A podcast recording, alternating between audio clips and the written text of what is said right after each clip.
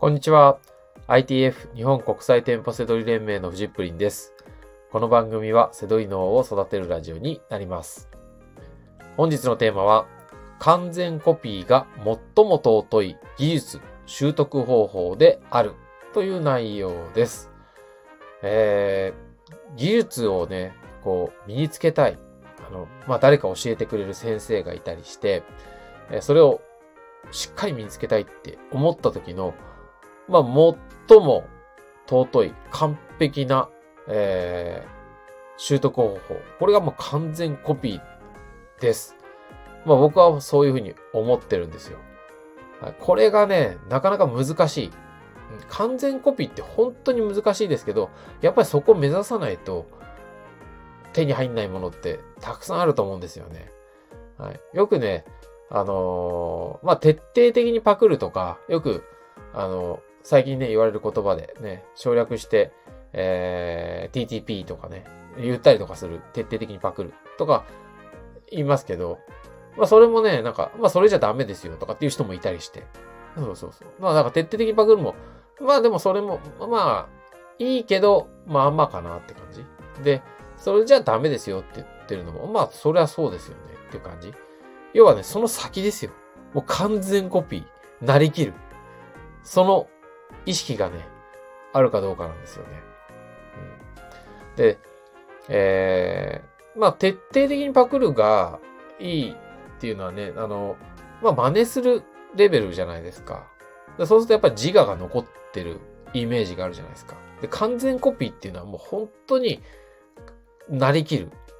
それが欲しいんですよね。うん。あの、で、年齢を重ねていけばいくほど、できなくなっていくんですよ。まあ、これ聞いてる人って、まあ、まあ、僕の周りだったらね、あの、まあ、中年が多いとして、で、もっとそれより若いとしても、もう大してね、若くない。あの、30代もごめんなさい。そんなに若くないですよ。あの、完全コピーとかってするのって、やっぱり小学生とか中学生、まあ高校生ぐらい。とかって、やっぱり憧れてるものとかあったら、もう完全になりきるとか、ね、あいつなんかおかしくなっちゃったんじゃない？なんか、なんか、なあいつなんかかぶれてんだよ、みたいな。そのぐらいあったと思うんですよね。だからそれぐらいがいいんですよ。そのぐらいやんなきゃダメで、そうじゃないと、こう、年齢を重ねて、年を重ねるとですね、変に経験とか、そういうのが出てくると、どこか自分流みたいなものを入れたがっていくんですよね。これ、この部分は自分のやり方でやるみたいなのを必ず言い出す。でそこが、あの、進歩を妨げるんですよね。あの、うん、あの、自分流っていうのはね、楽なんですよ。あの、それはそうですよ。自分、だこれ、あ、これは俺には向いてなくて、この部分は俺流でやるみたいなことだから身につく、だから進歩しないんですよ。楽だ、楽です、楽じゃないですか、そんなの。うん。あの、ね、新しいことを挑戦したりなんとかするっていうのは、あの、居心地が悪いもので、だけど、身についたら進化するっていうことなわけで、どこか自分のものを入れるっていうのは、もうそれはね、もうに、どっか逃げなんですよね。よっぽどなんか根拠がなきゃダメですけど、まあ、適度に自分流を入れていくみたいなのは大概だからうまくいかないパターンですよね。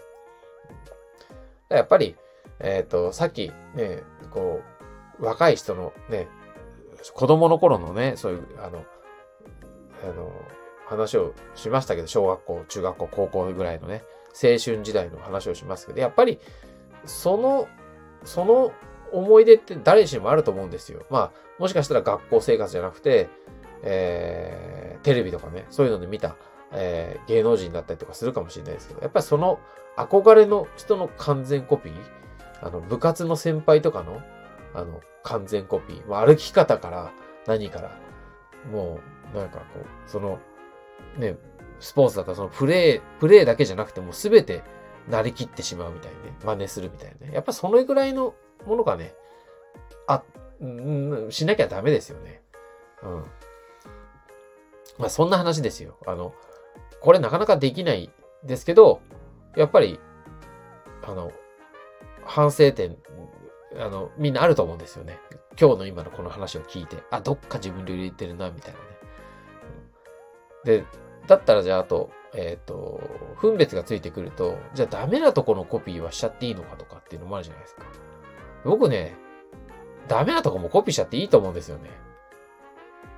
あの、まあ、それで、そのせいで人が離れてっちゃうとか、まあもちろん犯罪とかはダメですけど、あの、なんかちょっと悪い癖とかぐらいだったらね、見つけちゃっていいと思うんですよね、その、うん。なんかそ、あの、やっぱりとにかく、こう、何かを見つけたい、誰かから見つけたいっていうのはね、やっぱりそのぐらいの方がいいなっていうふうに思っています。はい。